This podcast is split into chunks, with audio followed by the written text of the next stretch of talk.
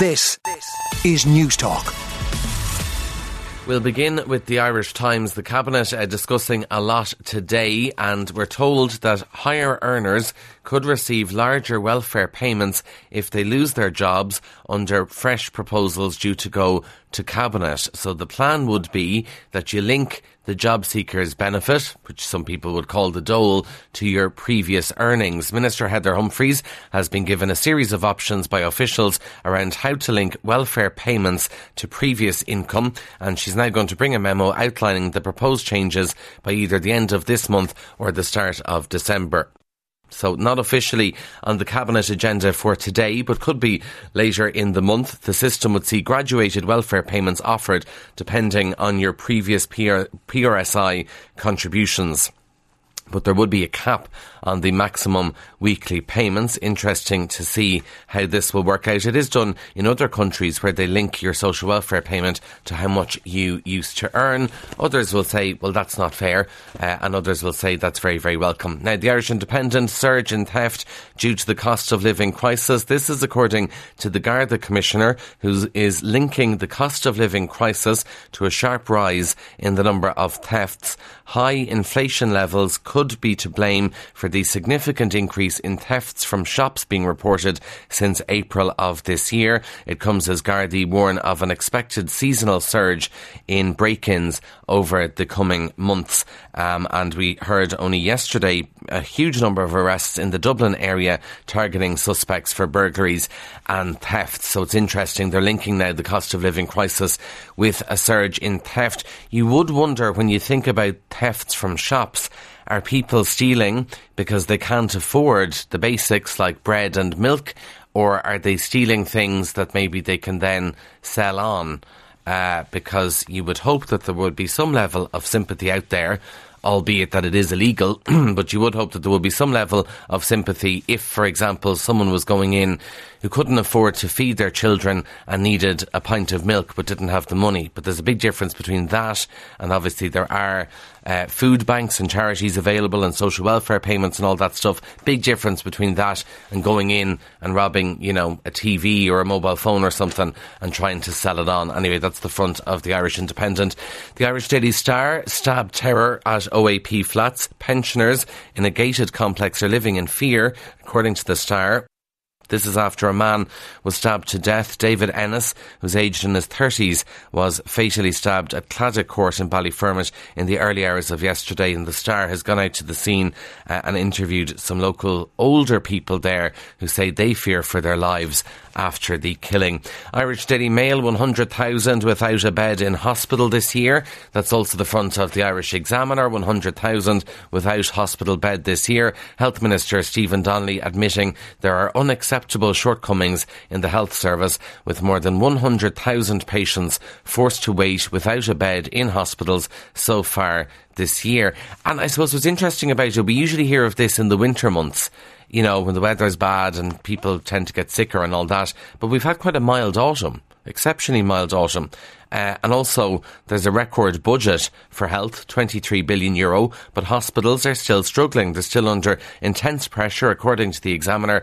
Patients regularly waiting 24 hours to be seen by a doctor. uh, and you compare that, I had to go to my health insurance um, injuries clinic or whatever you call it yesterday, and I was seen within half an hour. So if you're lucky enough to be able to have health insurance, you can get seen within 30 minutes. Uh, other big story on the front of the Irish Examiner HSE urged against extending pub hours. I'm not sure. Big surprise here. The HSE very, very concerned about extending pub and club hours and what impact that'll have. They wrote to the government warning that extending licensing hours could lead to an increase in assaults and drink driving incidents. The HSE said alcohol is no ordinary commodity and its sale is unlike any other service. Uh, and despite what the HSE is saying, obviously the government keen to press ahead with plans to extend the pub hours. Front of the Sun this morning, if you're following I'm a Celebrity, you'll be wondering why Olivia Attwood uh, sensationally dropped out of it. Well, the front of the Sun says that she was forced to drop out of I'm a Celebrity because of COVID rules. The 31 year old wanted to return to camp after leaving to deal with a medical issue. However, ITV bosses feared she could potentially infect the other contestants with COVID 19 and she was in an impossible situation. So that's why she's gone. Matt Hancock uh, I think he's in the jungle now. I haven't watched it. I watched it there a couple of nights ago. Was bored to tears, to be honest. And now that The Crown is out today, I've no time in my life to watch I'm a Celebrity, unfortunately. But it's a very, very popular show. Now, inside the papers, interesting one in the Irish Times. So you'll have heard a lot of talk about hate speech and reforming our laws. And it turns out now that one of the areas that you would have assumed hate speech laws would target would be homophobia. But condemning homosexuality will not qualify as hate speech under the new law. Church sermons condemning homosexual activity or abortion or refusal to acknowledge the preferred gender of trans people will not qualify as hate speech under the new legislation, which is to be brought before the Dáil today. The Irish Times got a detailed response from the Department of Justice. It's a big, long, lengthy statement, but essentially you can hold views and express views that others might find offensive and that won't be classed as hate speech.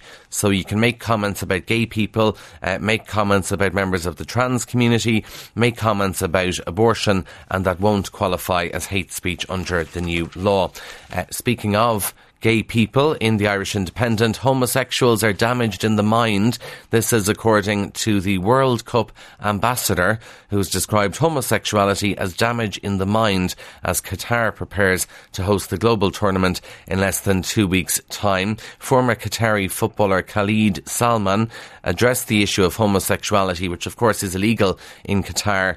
Uh, some players raising concerns over the rights of fans travelling to the event, particularly women gay people, members of the LGBTQ plus individuals. Uh, but Mr. Salman says homosexual is uh, a damage in the mind there. Uh, sure, as long as the football is fun, that's all that matters. Never mind any human rights issues. Staying with sport in the Irish Independent, a much more cheerful story.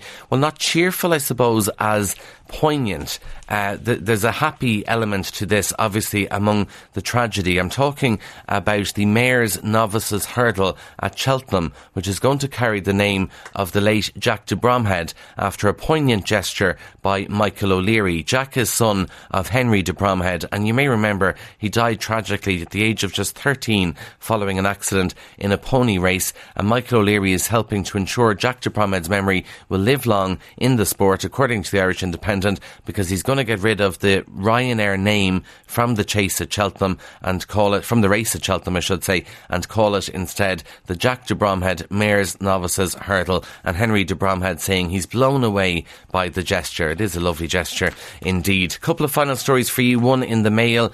Demand for air fryers is rocketing uh, because people are trying to offset their soaring bills. The kitchen gadget has been found to be significantly more cost effective in energy use than a cooker, and air fryers run at an average cost of 64 euro a year, uh, while the electric cooker runs at 385 euro a year. So uh, a lot of people are buying the air fryers. People are obsessed with these. My mother, every time I chat to her, asks me, she, "Have I bought an air fryer yet?" She's not alone. Lots of people love them. And final story: if you're looking to be happy in the Irish Independent, we are told a group of psychologists have distilled 100 research-based tools that can enhance our lives. So if you want to become happy, here's the things you need to do. If you live in a rural area, you should go for a walk to a forest. You should visualize yourself at your best in body and mind. You should eat with other people. Well, that would make me unhappy. But anyway, uh, you should also put away your phone an hour